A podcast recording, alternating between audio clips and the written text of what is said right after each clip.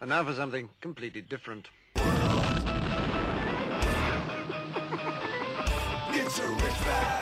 Forget everything you've been told by others before. Get ready for the real deal, the full story, real talk about money, markets, life. Now, it's The Real Investment Show with Lance Roberts, presented by RIA Advisors.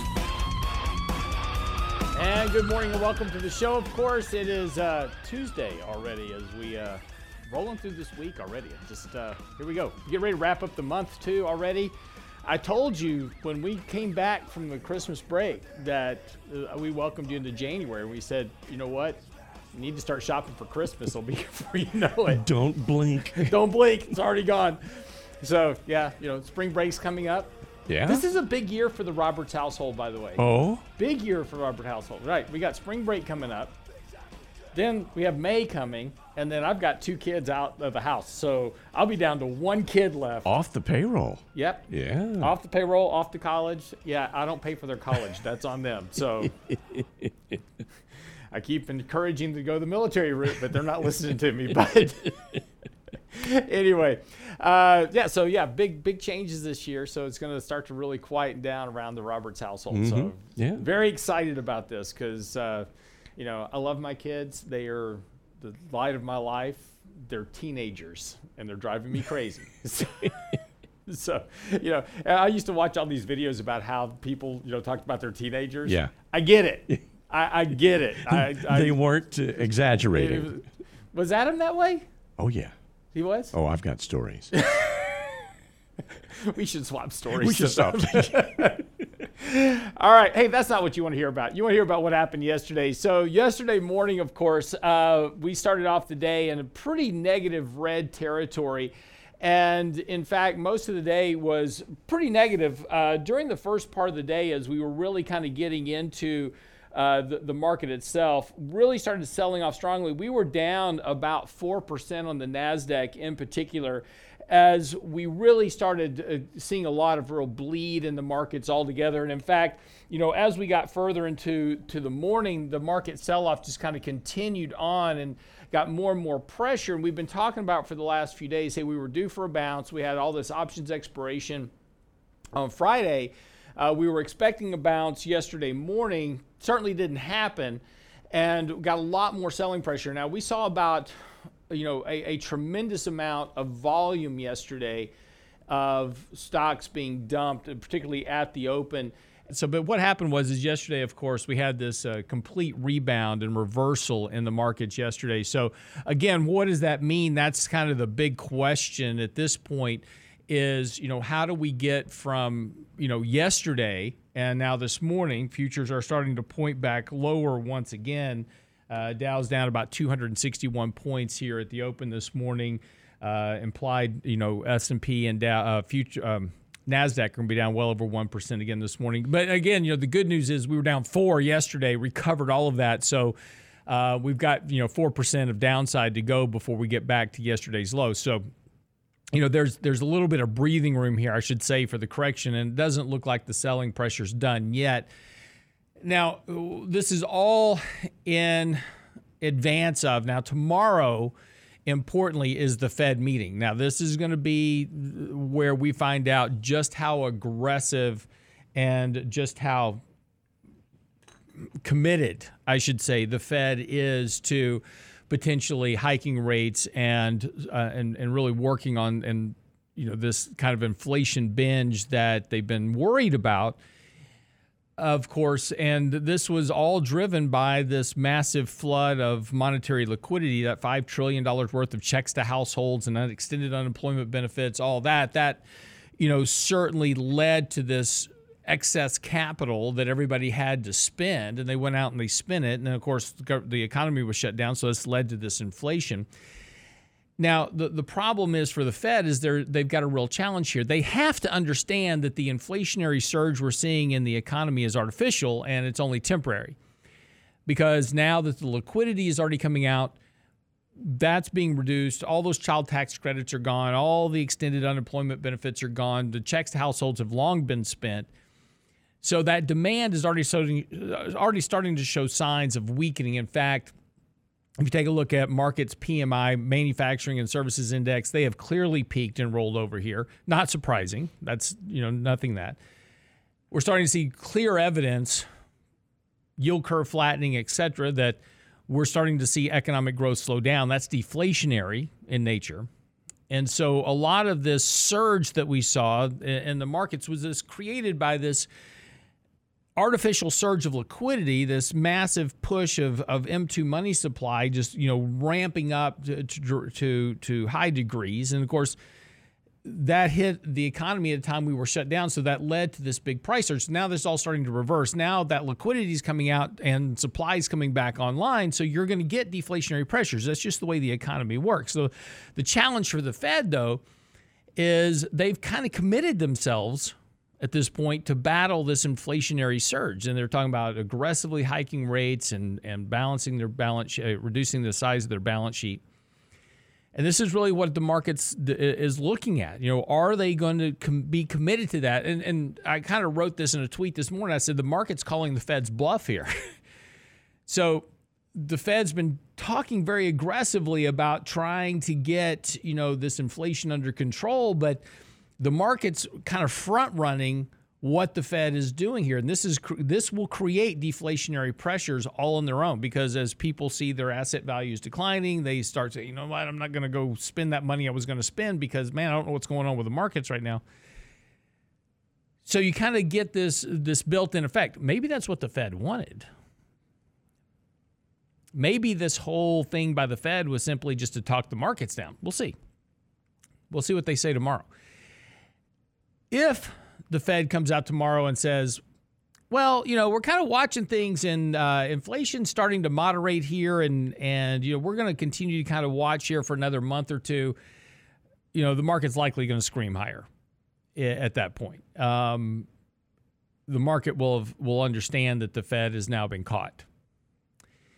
If the Fed comes out tomorrow and says, you know, we're sticking to our plans, sticking to our guns. We're going to be hiking rates and, and tapering our balance sheet. Probably going to have more sell off in the markets. And that's really what the market's trying to front run right now is really trying to get ahead of a more aggressive uh, a Federal Reserve. So we'll see. We'll see what happens. Um, the issue, though, and, and again, you know, when we take a look at yesterday, the sell off that we had. So we were down 4% kind of uh, on the NASDAQ uh, at the kind of at the nadir of the, the markets yesterday. And then all of a sudden had this massive rebound and the markets wound up almost, you know, a point higher. So just a complete, uh, just, you know, we had a 1,400 point swing in the Dow yesterday. The Dow was down a thousand points yesterday. We haven't seen that since March of 2020.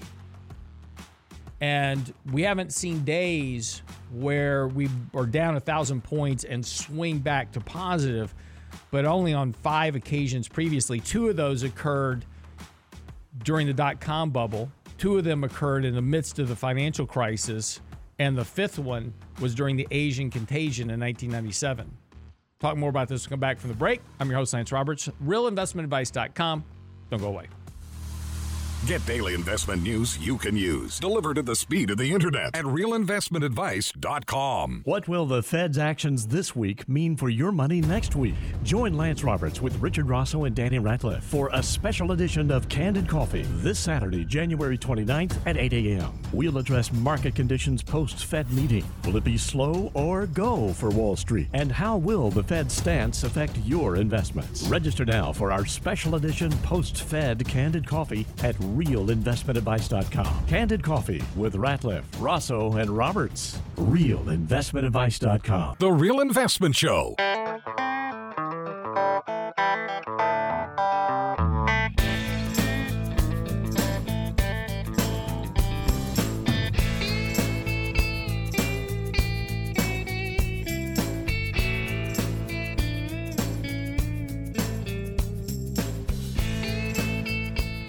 So, I want to show you something here as we kind of talk about this.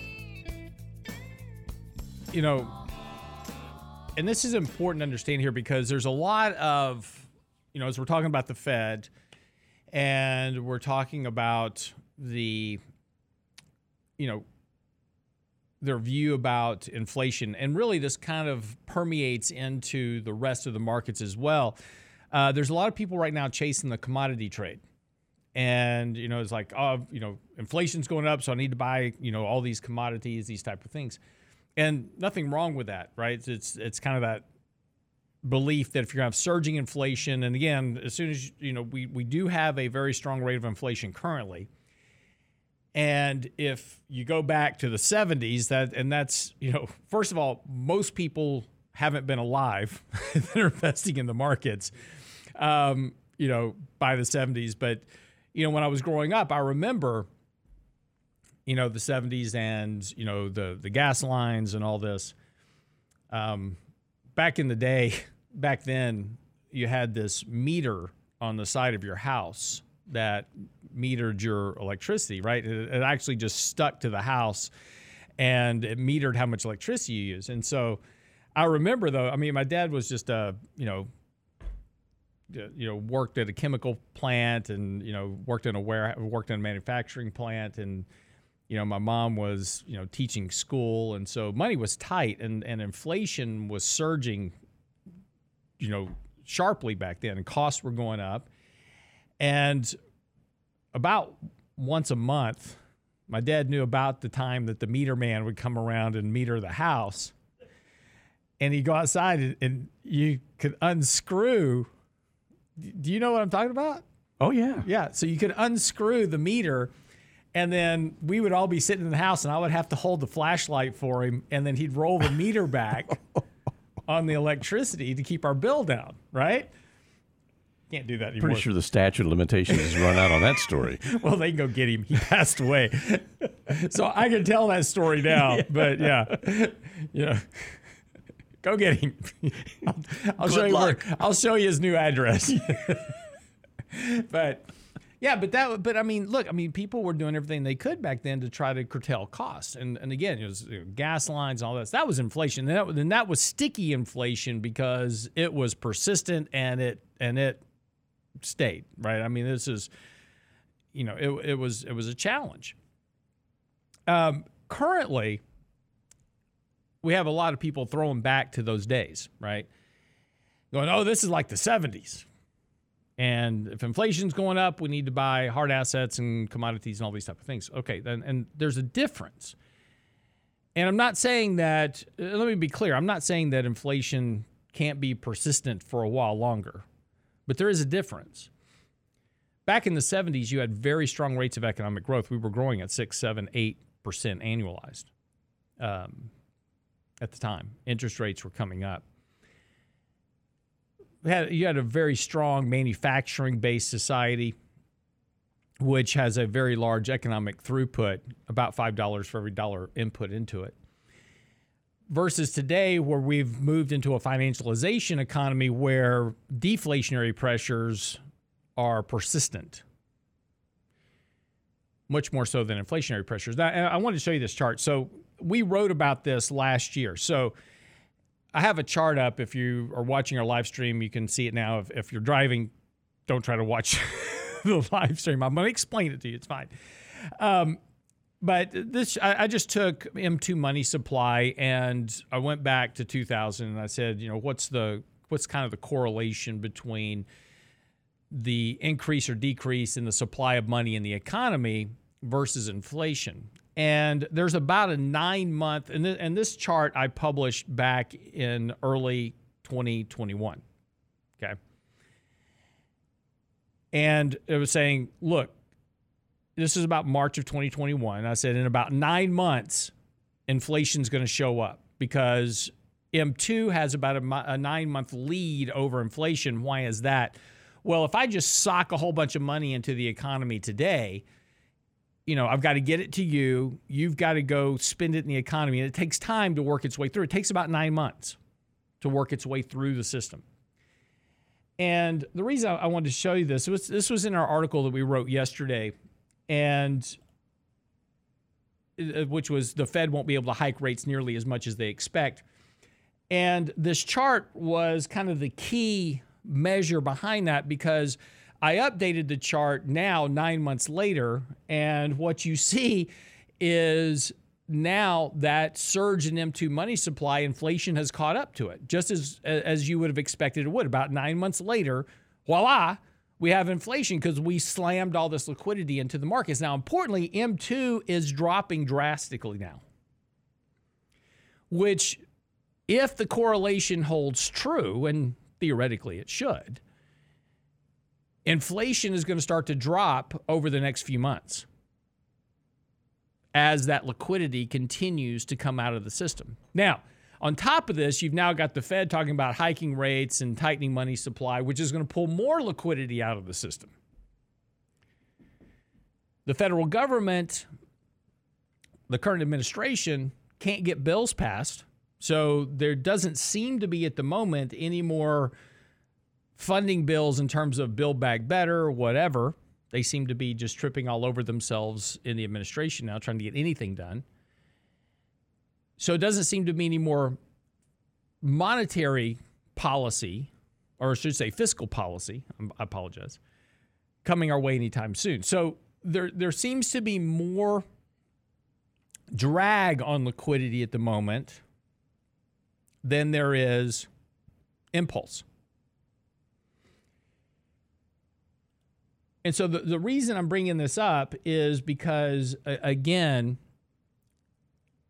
I think while the Fed is talking a tough game about hiking rates and doing these type of things,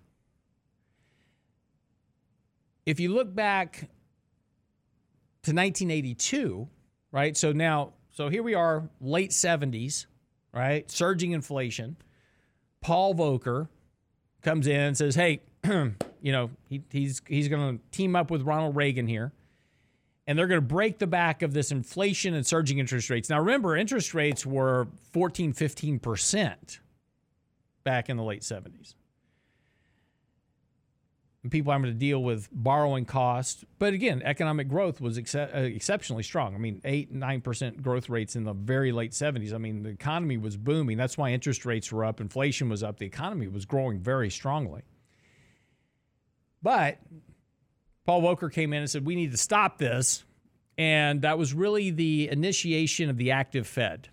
And the, and the Federal Reserve started hiking rates and started bringing down that rate of inflation. And ever since then, ever since the Fed's become active,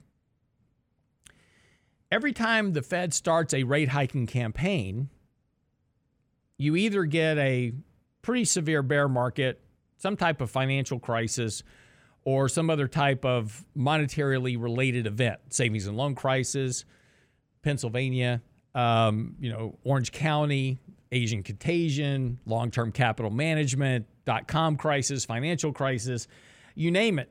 Um, and here's the interesting part about all of this is that every time the Fed has hiked rates,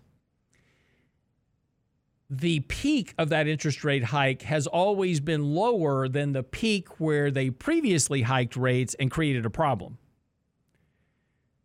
So, for instance, in 1991, when they were hiking rates, it caused the 91 recession, and Fed funds rates were running, you know, roughly around, you know, 5%.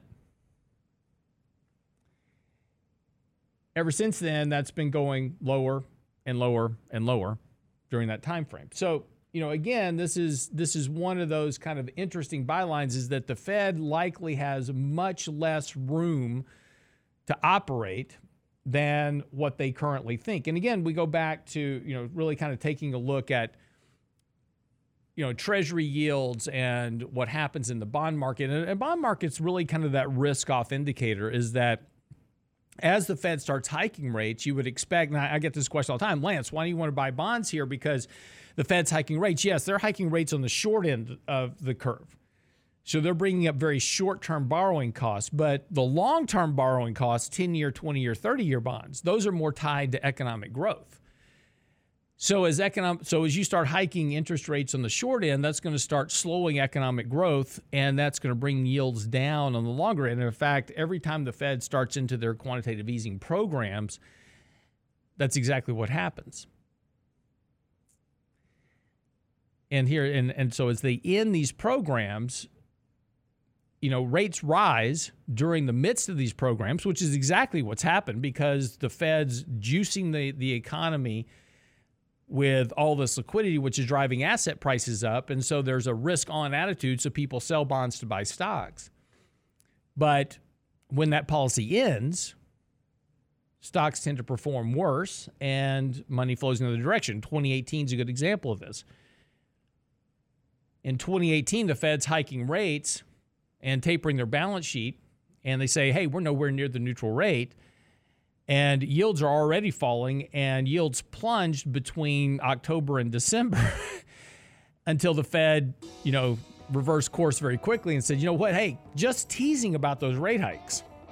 Yeah, we're we're right there at the neutral rate." of course, 6 months later, they're actually cutting rates back to zero and starting to bail out banks and hedge funds in September.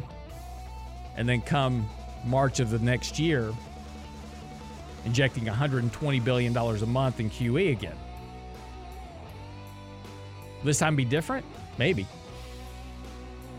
But I think it's worth paying attention to what they say tomorrow because that will be the, really the key indicator for what happens in the markets between now and until they start doing QE again. Be right back after the break.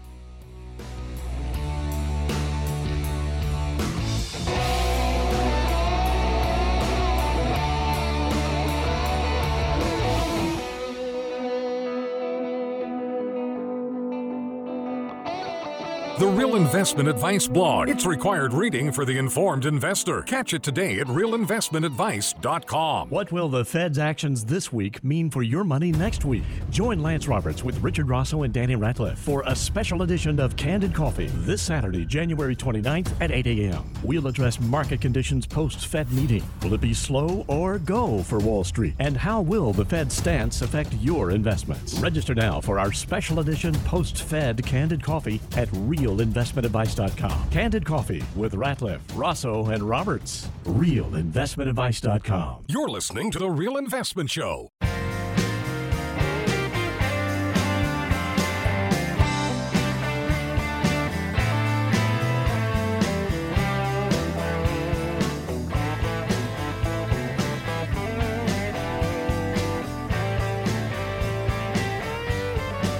And welcome back to the show this morning. You know, one of the uh, interesting things about the economy right now, and I've written about this numerous times in the past. You know, this, and and and most people have disagreed with me, and that's okay.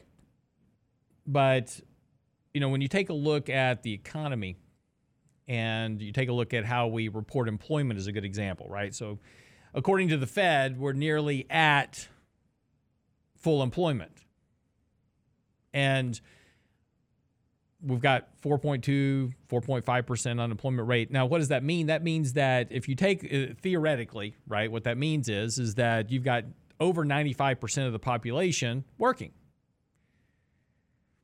So if you're of working age you should be working. And according to the employment statistics almost 95% of the you know more than 95% of the available population is working.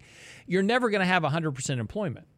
There's always a group of people that will be unemployed for a variety of reasons right? They just got laid off. They're you know they uh, going out to, to start a business what, whatever they're doing right? But you're always going to have a portion of the and you got those that just don't want to work right?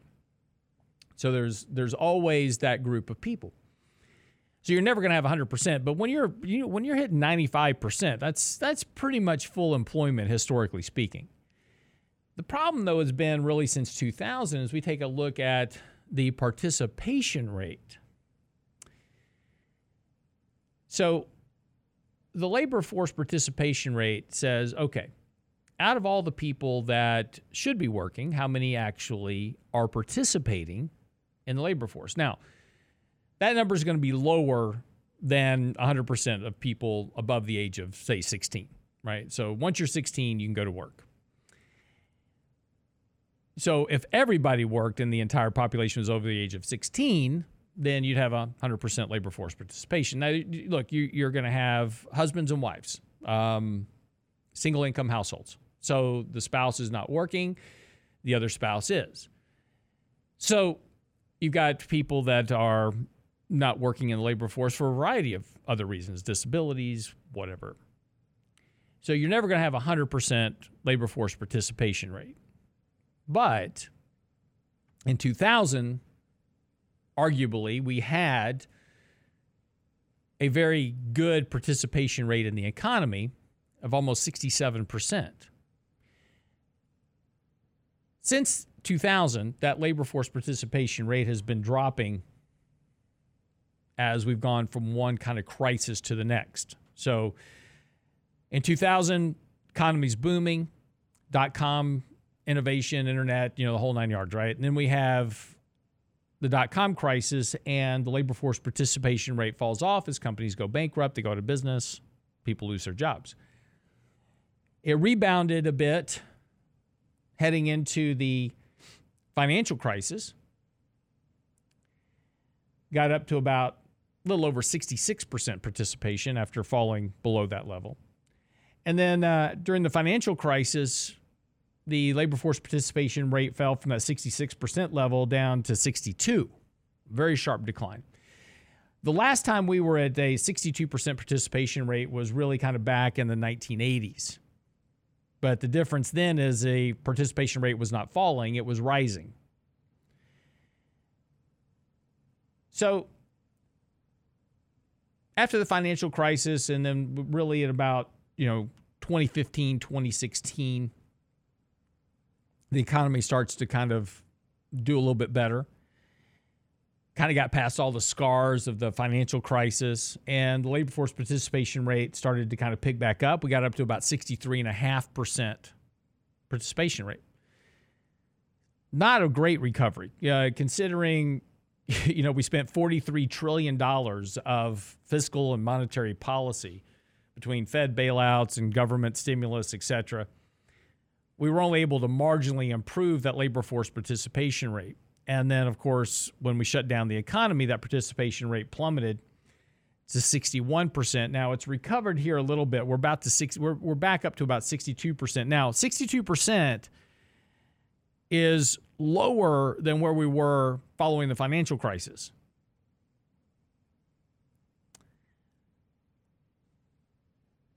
So now, what people immediately assume is is like, well, that's just all the retirees, right? So we had all these baby boomers. They're coming off the rolls now. They're all retiring. Um, that doesn't really fit the scenario. Yes, baby boomers are retiring, but you've got Gen X and millennials coming up into the labor force, and that 24. And so if you're over the age of, say, 24, 25, and you're under the age of 55, you should be working. And the problem is, is that the labor force participation rate of that 25 to 55 category is also dropping. And in fact, the labor force participation rate for men has been declining ever since 1950. And, and so the, there's more to this. My here, here's my point. There's more to this story than just baby boomers are retiring. That's too simple of an explanation. And the other problem that we have with the employment statistics, et cetera, all really relate back to one other, you know, primary problem is how we count things. So when the Federal Reserve is talking about hey, we're near full employment. Really? How do you explain full employment when you've got 13 million people missing out of the labor force since 2000? You've got 10 million people that are just absent from the labor force since 2009. Where are they? These are the uncounted millions. They're out there, they're doing stuff, right? But if you're working three part time jobs, you're working 80 hours a week, you're not considered employed though. So this is how we adjust for things. You know, one of the other adjustments we make for employment is the birth death analysis, which is this guess at what's happening with small businesses. And the, and the Federal Reserve said, and or, sorry, the Bureau of Economic Analysis says, well, people are leaving the labor force, yes, and they're starting their own businesses. And so we just assume that every month that we have X number of businesses getting started and they all hire people. Well, we just went through the statistics recently here that shows that that's absolutely not the case. In fact, the number of small businesses in the country hasn't changed in like 30 years. It's been flatline. Businesses go into business, they go out of business, and they're replaced by new businesses, right? I mean, it's just the it's, it's just just a turnover. So that doesn't really explain it. But what it does explain a lot of this is is that there's more to this story about employment than what the economic analysis tells us or the economic story tells us. It tells us that there's a whole chunk of the population that is working multiple part time jobs. They're outside the labor force for a variety of reasons. They're not working. They're figuring, you know, we, we've we've talked about this numerous times on the show is that, you know, if you know how to work the system, there's enough monetary support between a variety of government programs, welfare, etc., that you can cobble together enough income to live on. Now, you're not you're not you're not you know, you're not driving a Maserati, but you can you can make it work. If you're willing to live that, you know, kind of that meager lifestyle, you can do it. And you can not work. And we're seeing more and more of this really start to reflect in some of these economic numbers. And and if we and you've got to again, you've got to kind of dig down behind the story. You know, we see these headlines of these employment reports, you've got to start asking yourself the question, well, why is that that way? Because it has an impact. And this is where we go back to talking about the deflationary pressures in the economy. You know, the reason that everybody wanted to you know, and again, look, if you're going to give people free money, there's nobody who's going to turn down free money, right? But why is there such a demand for socialism? Because this idea of socialism is more free stuff. I want more free stuff. You know, pay for my college, pay for my, you know, give me money to spend. You know, give me more unemployment benefits, give me more child tax credits, those type of things. Give me free money. But the problem with it is that that's not productive, a productive use of money, and it leads to slower economic growth. So the whole point of the story is that this is one of the big drivers of deflation in the economy as opposed to inflation.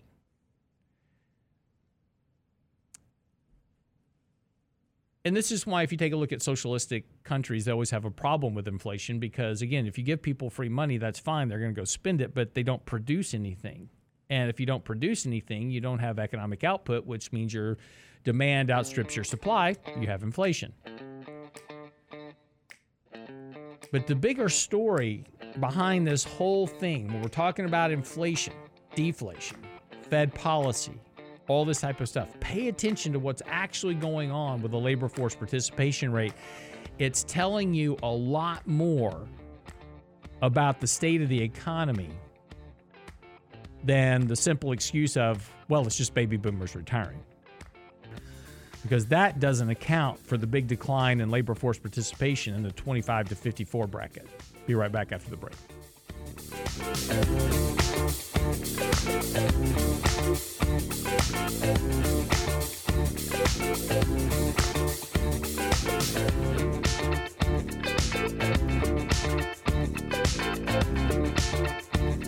Get daily investment news you can use, delivered at the speed of the internet at realinvestmentadvice.com. What will the Fed's actions this week mean for your money next week? Join Lance Roberts with Richard Rosso and Danny Ratliff for a special edition of Candid Coffee this Saturday, January 29th at 8 a.m. We'll address market conditions post Fed meeting. Will it be slow or go for Wall Street? And how will the Fed stance affect your investments? Register now for our special edition post Fed Candid Coffee at realinvestmentadvice.com. Candid Coffee with Ratliff, Rosso, and Roberts. Realinvestmentadvice.com. The Real Investment Show.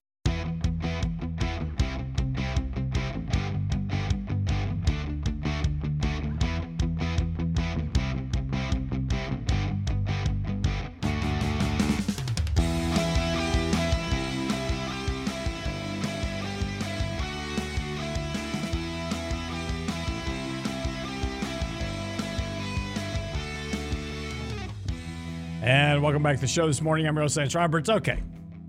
Enough about inflation, deflation this morning. Uh, you get the idea. Uh, the real risk to, to the Fed, uh, and again, as they have this meeting tomorrow, actually, they're having their meeting today and tomorrow. We'll, we'll get their statement tomorrow, which is going to be dice sliced and, and analyzed nine ways to Sunday. And of course, their FOMC statement after the you know press conference after where he takes Q and A. Questions, of course, everybody everybody's going to be focusing on monetary policy. Are you tightening it or not? Are you cutting the balance sheet or not? What's your view on inflation? That's it. I mean, everything else is not even going to be on the radar. It's all going to be about the inflation. So we'll see. It's all a guesswork till now. Then, um, you know, the market's trying to call the Fed's bluff at this point. We'll see if um, who wins. If the market's putting enough pressure on the Fed that the Fed backs off. And we'll know. You know, it was interesting. I was driving in this morning and I heard a clip from Psaki, who is uh, the White House press maven. and she said that unlike his predecessor, the president is not focused on the stock market. So, you know, it's an interesting statement because the stock market, ever since really President Obama, has become a measuring stick of how well the president's policies are doing. And every time the market's doing well, the president comes out and says, Well, you know, you can tell by the stock market how good my policies are working in the economy, et cetera, so forth and so on. And, and Trump went right on with that same type of analysis, tying a lot of performance of his policy back to the stock market. Really, the two don't have a whole lot to do with each other in a lot of cases, but you know, it's it's an easy measuring stick. Well, it's obviously not working right now for the Biden administration, so it's not surprising for them to try to distance themselves from it. But the real the real issue, of course, is that the Fed is a political animal. And Jerome Powell almost lost his job in 2018 under the Trump administration. There was all kinds of articles about how Trump's going to fire Jerome Powell because of the stock market crash of 20%, so forth and so on. And it wasn't long before the Fed reversed policy. And th- this is not just Jerome Powell. This was under Yellen. It was under Bernanke as well. And of course, those two presided under the Obama administration. But, you know, policy has a lot to do and politics has a lot to do and a lot of effect on Fed decision making. The Fed is not an independent animal by any stretch of the imagination. You can't be independent when you're owned by the major banks. And you can't be independent when your job is dependent upon nomination by Congress and politics. So, you know, this idea that the Fed's going to be totally independent tomorrow and they're just going to be solely focused on inflation is a little bit disingenuous because politics are going to be playing a role in this. Well, and and again, so we'll see and, and again, you know, what's pressuring you know, if you take a look at the approval ratings for President Biden right now, there is a direct inverse correlation between his approval ratings and the rise in inflation. So, you know, there is a lot of pressure on the Fed to fix the inflation problem. So that's what we're going to be watching for tomorrow. Everybody's going to be watching for that tomorrow. So, a flying car has now gotten a green light to take flight in Slovakia. Car is capable of flying two people at 100 mile per hour speeds and then go drive down the freeway. I just have a question for you.